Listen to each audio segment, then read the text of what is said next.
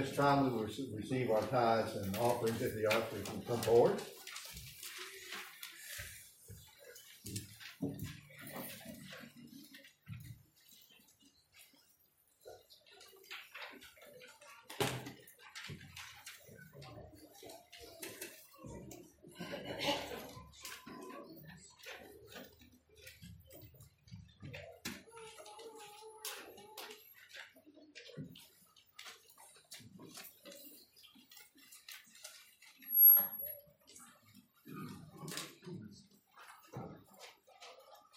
Let's pray.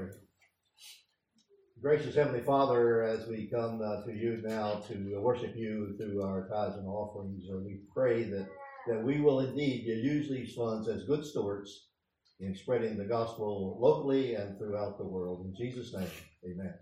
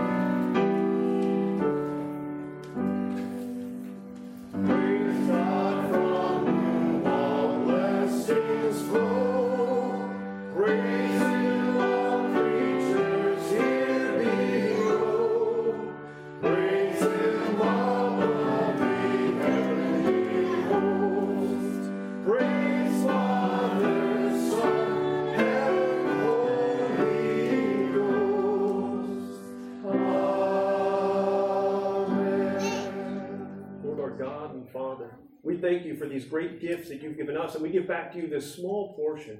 We pray that you would use these funds to extend your kingdom here and around the world. In Jesus' name, amen. Please be seated.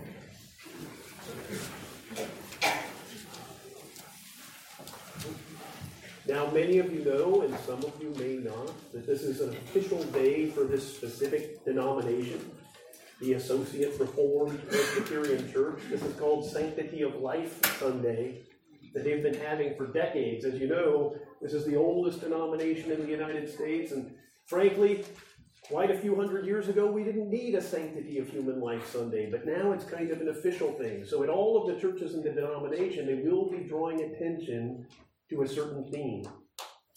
Uh, with that, it does kind of fall right into what we've been talking about because we started a couple of weeks ago talking about the Exodus and talking about the people that came out of Egypt. God led them with a mighty hand, and God parted the seas, and they walked through on dry land, a great deliverance of God by his miraculous power.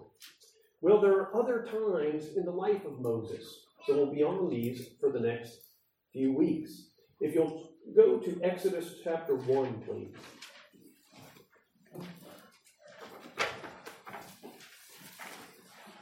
Now, I know everybody always says you should never preach from the Old Testament, but it's still a testament, right? They're all good, both sides. Really, when you think about it, most of the Bible is the Old Testament. The New Testament's a pretty small sliver. Everything that's in the New Testament is in the Old Testament. It really is. Sometimes in the Old Testament, it's in type and shadow and in representation and figure. And then in the New Testament, we find out what it all means. And almost everything in it is pointing to Christ and Him crucified. Even the Old Testament sacrificial system, all of these different things. Now, in verse 8, we get a verse of chapter 1. Now there arose a new king over Egypt that did not know Joseph.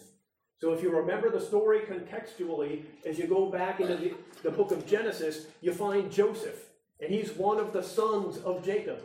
And he is the one that dreamed dreams and interpreted dreams for Pharaoh, and Pharaoh put him over all that he had. And it says in the text that through Joseph, as a representation of Christ, the entire world was saved from death through Pharaoh and Joseph.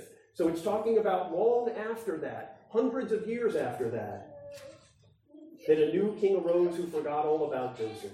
And he said to his people, Behold, the people of Israel are too many and too mighty for us. Come, let us deal shrewdly with them, lest they multiply. And if war breaks out, they join our enemies and fight against us and escape the land. So, the main motivation of this Pharaoh in regard to the people of Israel, the chosen people of God, called by his name and for his purpose, was fear. Fear of politics. Now, politics matters. it's all through the Bible. If you think the Bible doesn't say anything about politics, just read it sometime because you're not going to get that impression. Politics is all through the warp of the woof of it. Who's, who's in control, who has power, economics, taxation, it's all in there thousands of years ago. Nothing new under the sun. It's the same old thing today, right? Well, at this time, they reduced the people of Israel to a place of servitude and slavery. Now, when we think about these things, there are these thoughts that come into our minds, like, could never happen to me, because I'd fight them, right? You think they couldn't have fought them? At the same time, we're also talking about the greatest military power that had ever existed on earth at that time. So God's people, several times through the Bible, have been reduced to a place of servitude. And here they've been in servitude for 300 years. And we always want to remember that that means that when they cried out to God, it was generation to generation before God finally sent his deliverers. God always saves his people, he always delivers his people, but not always on our timetable, right? But his promises are always true. Therefore, he set taskmasters over them to afflict them with heavy burdens. They built for Pharaoh store cities in Pithom and Ramses. But the more they were oppressed, the more they multiplied and the more they spread abroad. Now, doesn't this happen with Christianity too? I know you guys pay attention to the news and the things going on in the Middle East, right? And now ISIS has hypothetically, for the most part, been destroyed.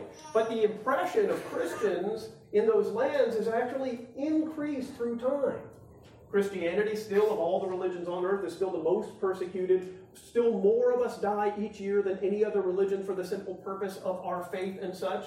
But I want you to remember the way that God paints this mystery in Scripture. That when the church is under the white hot heat of oppression, it grows and it increases.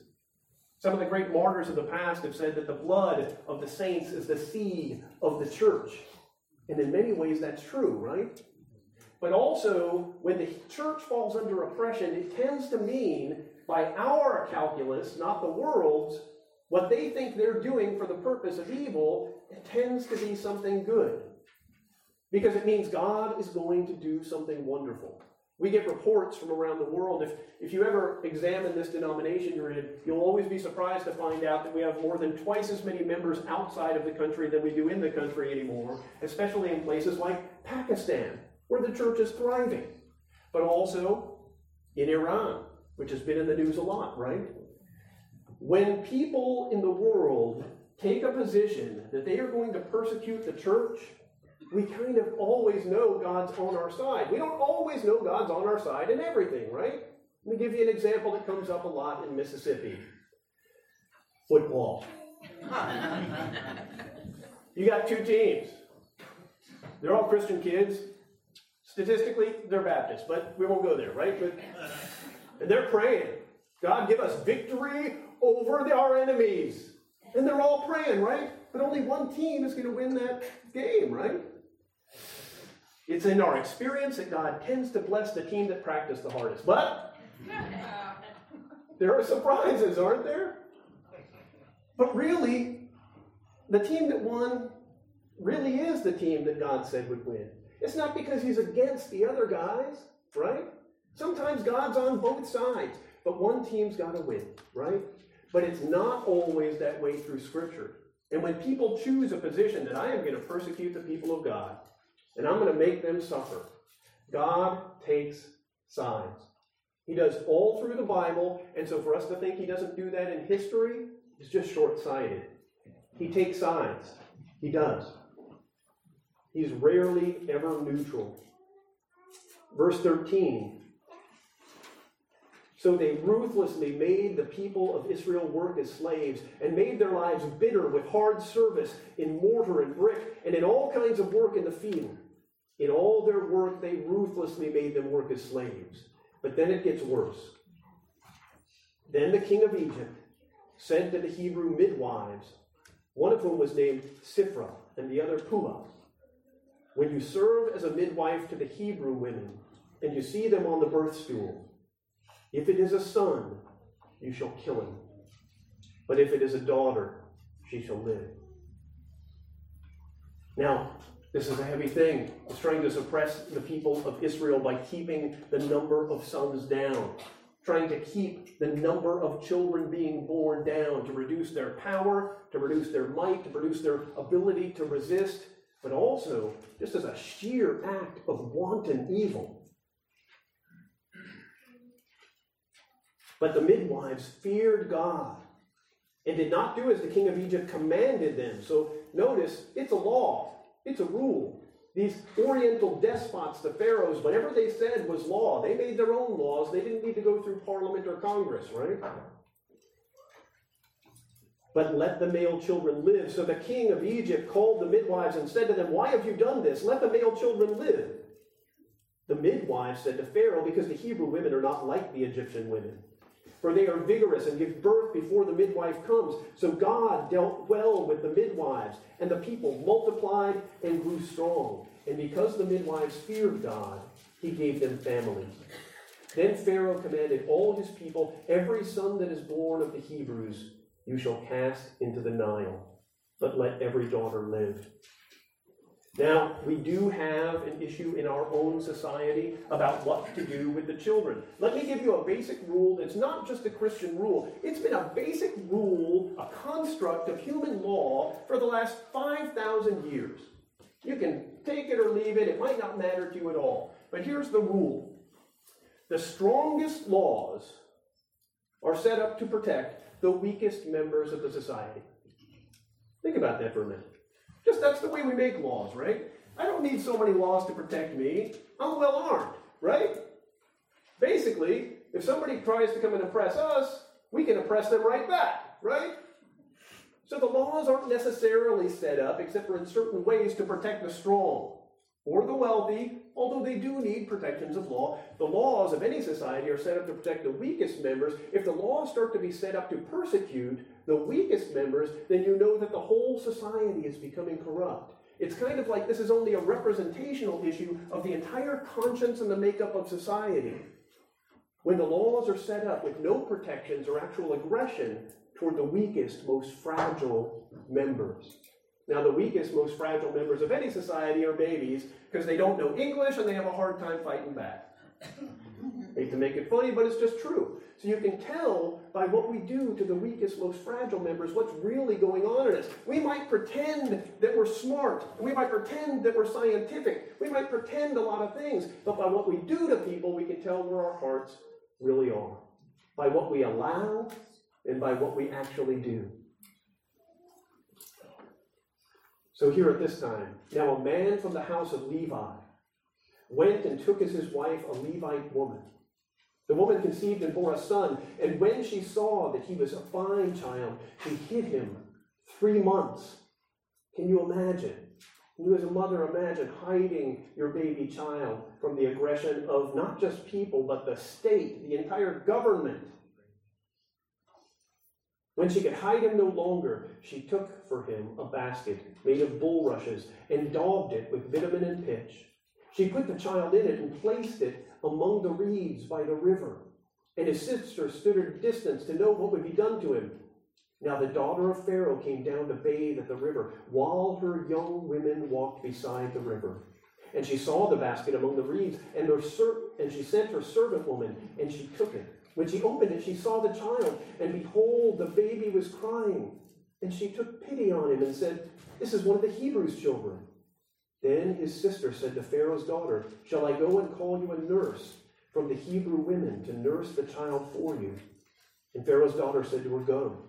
And the girl went and called the child's mother. And Pharaoh's daughter said to her, Take this child away and nurse him for me, and I will give you your wages. So the woman took the child and nursed him, and the child grew older.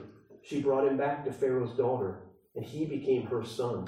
And she named him Moses because she said, I drew him out of the water. Now I know it's a narrative, and there are parts in it, but we can look deeper into it, into the secret providences of God. Notice what this mother did. She got a basket, and she put pitch, basically tar around it, so that it would float. And she cast him out into the water of the Nile. Now, this might seem horrific, but at the same time, it does show her great confidence in God that she knew that God had his hand on the child. And he did go out into the water, and he was carried by the flow of the river, and she didn't see him. She gave him over to God into the waters, as many times happens in Scripture. But do you think that God wasn't guiding the currents with his hand, and that his spirit wasn't upon the child?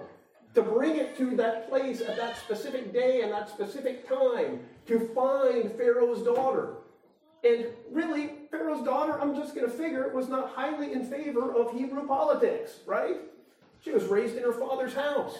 But for whatever reason, when she looked upon this child, it broke her heart. And it says she took pity on him. And love happened in her heart. And you think God was not inflaming her heart at that time to just love this child that she had seen for a mere moment so that she could not cast him away. And notice in God's providence, Moses' sister is walking down the bank, right? And she's seeing this happen. And Pharaoh's daughter does not know Moses' sister. It's not like they're pals. But she happens to say, uh, Do you want me to call one of the Hebrew women? I might know one. Right? And his own sister receives the child from Pharaoh's daughter and takes him and nurses him and he's nursed at his own mother's breast until such a time as he's old enough. And then he goes into Pharaoh's house. You see the way God is orchestrating the warp and woof of human society and all of our morals and the desires of our hearts to bring about a certain end that's good for the people of God. She didn't love him of her own devices. She loved him because God gave her love for him. And he was raised in Pharaoh's house, and he became a statesman, and he became a warrior. And all of those skills that he learned in Pharaoh's house, God put to the application and test of the deliverance of the Hebrew people from Israel. So that Moses was raised in Pharaoh's house, he was taught all of the things a prince would be taught, and yet all that time he was a Hebrew. But he had protection, right? Pharaoh's own daughter, her heart was latched to him. Now, I know you know those verses in the Bible that say the king's heart is in the hands of the Lord. He turns it like a water course wherever he wants to do it, right? Nothing that happens in society happens by accident, but everything happens with a consequence.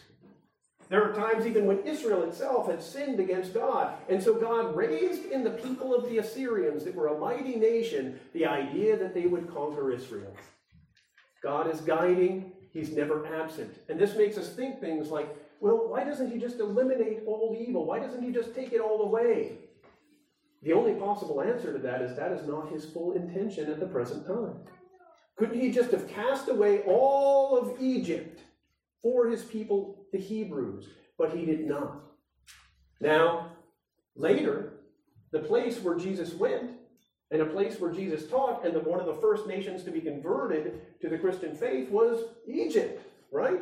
There's still an Egyptian church there under hot persecution, but they still worship the Lord our God to this day. Sometimes God's plans for a people and why he does not visit upon them what they truly do deserve has to do with something he's going to do a thousand years hence. We have to trust God that He really knows what He's doing in the calculus of the universe, and we don't. And we don't. In this, I want to read Psalm 139 to you. Psalm 139. This is one of the ways that it talks about what God's doing when there's a child involved.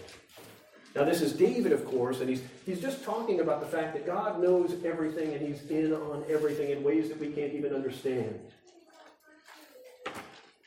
O Lord, you have searched me and known me. You know my sitting down, you know my rising up, you understand my thoughts from afar, you comprehend my path and my lying down. You're acquainted with all my ways, and there's not a word on my tongue, but behold, Lord, you know it altogether.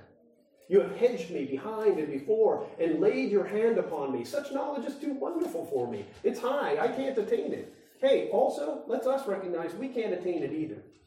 He knows it's true. He doesn't really understand how it all works. Neither do we. But the fact that God's hand is behind and before us and that He knows every word on our tongue before we speak it should be of great comfort to us. Where can I flee from your spirit? Where can I flee from your presence? If I ascend into heaven, you are there. And if I make my bed in hell, you are there. If I take the wings of the morning and dwell in the uttermost parts of the sea, even there your hand shall lead me and your right hand shall hold me. If I say, Surely the darkness shall fall on me, and even the night shall be as light around me, indeed the darkness shall not hide me from you, but the night shines as the day. The darkness and the light are both alike to you. For you formed my inward parts. You covered me in my mother's womb. I will praise you, for I am fearfully and wonderfully made. Marvelous are your works and that my soul knows well. My frame was not hidden from you when I was made in the secret place and skillfully wrought in the lowest parts of the earth. Your eyes saw my substance being yet unformed. And in your book they were all written, the days fashioned for me, when as yet there were none of them. How precious are your thoughts to me, O God! How great the sum of them! If I should count them, they would be more than the numbers of the sand and the sea. When I awake, I am still with you. Oh, that you would slay the wicked, O God. Depart from me, therefore, you bloodthirsty men, for they speak wickedly against you. Your enemies take your name in vain, and I hate them that hate you. And do I not loathe those that rise up against you? I hate them with a perfect hatred, and I count them my enemies. But search me, O God, and know my heart. Try me and know my anxieties and see if there's any wicked way in me, and lead me in the way everlasting. It's one of the places where the Bible gives counsel that even the child in the womb is knit together at the hands of God. He does not show up late for the party, it's not an afterthought. Every one of you was made by the very specific care and nurture of God. Now, the scriptures also say things like, He already knew you before the foundation of the world was laid. You guys remember that verse? It's a little bit of a confusing verse, it's a heavy verse, but it is a real thing. Before the foundation of the world was laid, before the stars were set out, before the earth was made, He already knew you. And He already knew that He would bring you into being. And this is a phrase about love before time. Before there was anything, He already knew you particularly, and He had already set His love on you. Now, this is something only God can do. We can't really love things that don't exist yet that we don't know about, but God knows all of His creation from the first to the end, doesn't He? And every child He's known from the beginning, and He already has His hands on them. And in all in regard to all of His people, His hands are upon you to bless you and not to curse you. Lord our God and Father, we thank you for this time of coming together in your name. We pray that your word would open up in us a great burden, Lord God, for righteousness. That we would leave behind the old and seek out the new, Lord God. That we would follow you in all things and that we would be conformed to the likeness of Christ in this life. We thank you for your Son, Jesus Christ, who died for us and gave us a righteousness not our own. And we pray, Lord God, that you would just help us to seek and reach these things in our hearts and minds, so that in knowing them we would have peace and hope. We thank you for this in the name of Jesus Christ. Amen.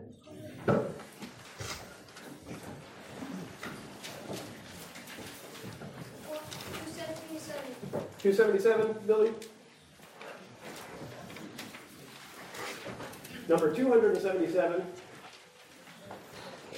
I heard an old old story, which I know is victory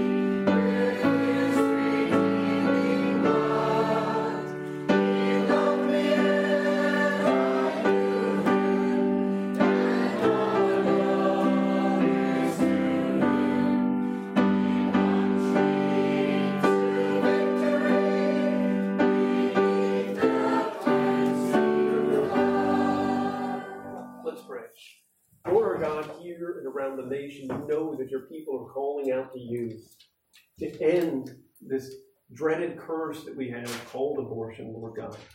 We pray, Lord God, that you would change lawmakers' hearts and minds, but mostly the names of your people, that no one would be inclined to do this thing, that they would see hope and seek out and have help so that children could be saved, Lord God, which we know is pleasing in your sight. We also pray, Lord God, for this congregation that as they go out today, Lord God, they would go out with fresh hearts and fresh minds to serve you, Lord God, to serve you in love and hope. We also pray, Lord God, for this fellowship meal that we're about to have, that you would bless the food and bless those eating and bless the hands that made these things for us as we celebrate you in this feast. We thank you for these things in Jesus' name. Look up and receive the blessing. May the Lord your God bless you and keep you. May his face shine upon you and give you peace. Amen. Amen. Música